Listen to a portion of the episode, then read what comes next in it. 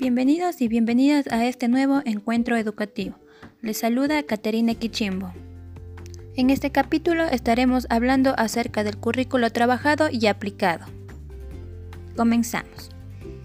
Los currículos nacionales interculturales bilingües están elaborados en las lenguas de las nacionalidades, que corresponden a herramientas curriculares que fomenten el desarrollo de la interculturalidad en los procesos de enseñanza-aprendizaje.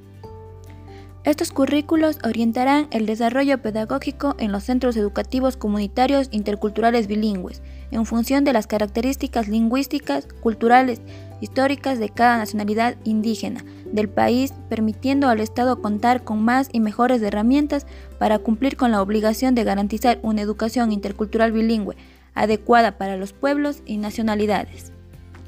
Para hablar más sobre el currículo trabajado y aplicado, contamos con la presencia de la docente Patricia Pauta, quien nos va a hablar acerca del currículo. Comencemos. ¿Qué entiende usted por currículo o qué es el currículo? El currículo se refiere al conjunto de competencias básicas, diría yo, objetivos, contenidos, metodologías y evaluaciones que los profesores consideran para planificar, desarrollar y evaluar, eh, digamos, los procesos de enseñanza-aprendizaje dentro de eh, los centros educativos. Em, yo pienso que el currículo responde a las preguntas de qué enseñar, cómo enseñar, cuándo enseñar, a quiénes enseñar, qué y cómo y cuándo evaluar también. Ajá, entonces eso para mí es lo que tiene que ver con currículo y obviamente...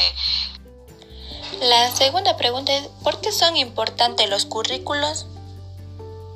Eh, a ver, el currículo educativo es muy útil para ordenar y maximizar el proceso de aprendizaje, para tener en cuenta lo que se debe enseñar y lo que los estudiantes deben aprender. El currículo intercultural se convierte en una gran ayuda para explorar alternativas pedagógicas, aproximarnos a otras cosmovisiones y otras cosmovivencias. En palabras de Tyler, define que el currículo como el conjunto de conocimientos que están diseñados para transmitir la herencia cultural y mantener el funcionamiento de la sociedad existente. Bueno, continuamos. Eh, ¿Cómo influye el MOSEIP en el currículo? El MOSEIP otorga los lineamientos y las estrategias de carácter legal, social, administrativo, modelo de la educación intercultural bilingüe. El modelo contempla la ejecución de actividades específicas acorde a las necesidades de las personas. El currículo se nutre no solo con la cultura universal, sino jerarquiza la actividad que hace el ser humano en espacio-tiempo. En palabras de Magenzo, diría yo, para enfrentar su propia existencia y su propia realidad. Bueno, estas fueron las preguntas bases acerca del currículo. Ahora vamos a continuar con lo que es el currículo mismo, pero ya relacionado con el calendario vivencial acerca de la temática. Para esto, ¿cuál es la función que tiene el currículo dentro del calendario vivencial? yo pienso que para la implementación de los enunciados curriculares del MOSEIB es esencial que los centros educativos eh, del sistema de educación intercultural bilingüe incorporen los calendarios en sus centros. El calendario es para mí una herramienta curricular que permite ejecutar los principios estipulados en el MOSEIF. A través de esta herramienta curricular se puede operativizar los principios planteados en el MOSEIF, como el, el, respeto y cuidado a la madre naturaleza, los conocimientos y prácticas de las culturas ancestrales y de otras, los aspectos culturales psicológicos, académicos y sociales en función de las necesidades de los estudiantes. Bueno, cabe recalcar lo que la docente nos dijo, que eh, en base al calendario vivencial es cómo plantear o hacer cumplir lo que dice el MOSEIB, eh, como ella misma nos supo decir, sobre el respeto a la madre naturaleza. Bien, ahora la siguiente pregunta es, ¿cómo se integra el calendario vivencial en el currículo? El calendario vivencial educativo comunitario es un instrumento de carácter sociocultural, curricular, ¿no es cierto?, que inserta las sabidurías ancestrales en el ejercicio pedagógico que se desarrolla en los diferentes centros educativos de educación intercultural bilingüe, que eso es un ideal, ¿no? Porque no todos lamentablemente lo desarrollan o, lo tienen o lo utilizan como herramienta curricular. Eh, sin embargo, su construcción eh, implica diferentes dimensiones. Son cinco dimensiones las que se utilizan para la construcción de un calendario vivencial y en ellas se articula la calendarización de las actividades escolares, ¿no es cierto? Eh, con el propósito de que los estudiantes mantengan el vínculo entre sus vivencias culturales y la educación escolarizada. Eh, permite eh, dinamizar la administración del proceso educativo de una manera vivencial asociada a las prácticas socioculturales de cada localidad, es decir, que mm, eh, el, currículo, el calendario vivencial cumple una función curricular. Garantiza que la educación intercultural bilingüe aplique un modelo de educación pertinente a la diversidad de cada pueblo y cada nacionalidad. Eh, la siguiente ¿qué papel juegan las familias en el desarrollo del currículo? Eh, el sustenta que es necesario recuperar la forma de educación ancestral y es aquí en donde la familia y la comunidad cumplen un papel importante en la formación holística de los seres humanos con la pertinencia cultural y lingüística, diría yo. La familia es la llamada a transmitir el idioma y los conocimientos y los saberes de la nacionalidad a la que pertenece. Por eso es que pienso que la familia juega un papel fundamental, la familia y la comunidad fundamental en el desarrollo holístico de los niños, ¿no? Es decir, la familia es el eje central donde nacen los conocimientos de los niños, sus primeros conocimientos. Bueno, la siguiente es, ¿por qué y para qué enseñar y aprender competencias curriculares?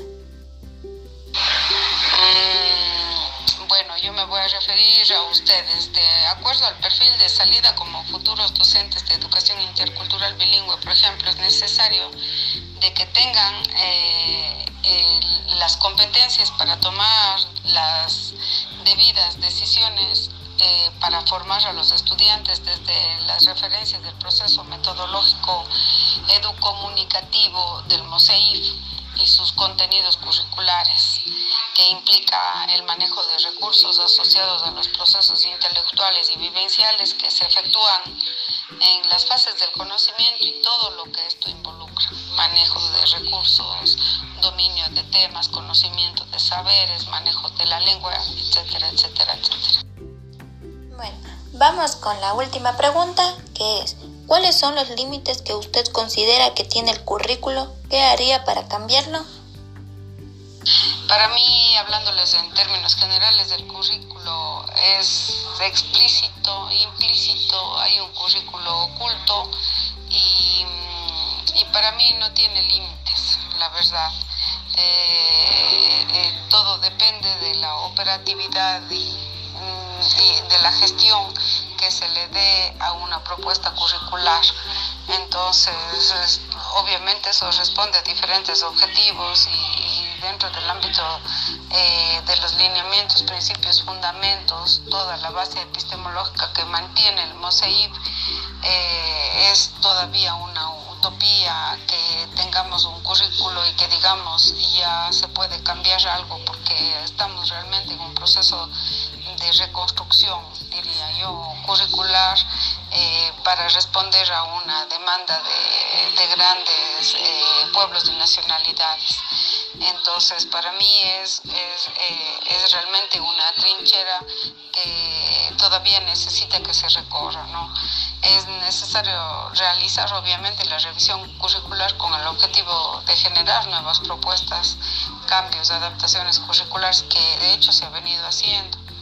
Eh, esto sería cada cierto tiempo que se lo debe adecuar, pero también he visto que, mm, que, cambios que se han propuesto han sido cambios muy seguidos, eh, sobre todo en los, en los productos curriculares, de, por ejemplo, los microcurrículos se han cambiado cuando eh, todavía en las unidades educativas ni siquiera conocen una parte y ya se cambia, ya se generan otras propuestas. Entonces, ese cambio constante también no permite que en las unidades educativas eh, puedan acentuar sus conocimientos, ¿no es cierto? Antes, por ejemplo, en, los años anteriores se manejaba el PCD, ahora estamos hablando como eh, microcurrículo a, una guía de interaprendizaje y, tienen similares, ¿no? Entonces, esos cambios constantes, seguidos, eh, no están relacionados a la forma de implementación en las unidades educativas que requieren mucho más tiempo. No sé si se refieren a eso. Para yo eh, emitir una idea de qué haría para cambiarlo, yo manejaría, dejaría los mismos nombres eh, de, lo que existen o se les conoce como eh, currículo micro, currículo meso y currículo macro, ¿no? Y más bien lo que me vería digamos, o es necesario más bien cambiar es la operatividad de cómo eh, explicar a las diferentes, diferentes, en este caso involucrados de los centros educativos de intercultural bilingüe, eh, cómo, cómo, aprender a, manejarlos, a construirlos, a proponerlos, a articular estas herramientas curriculares, ¿no? Y cómo generar esas propuestas curriculares eh, acorde a las necesidades de cada localidad. Bueno, un agradecimiento a la docente Patricia Pauta por esta colaboración y a todos los oyentes que nos acompañaron el día de hoy.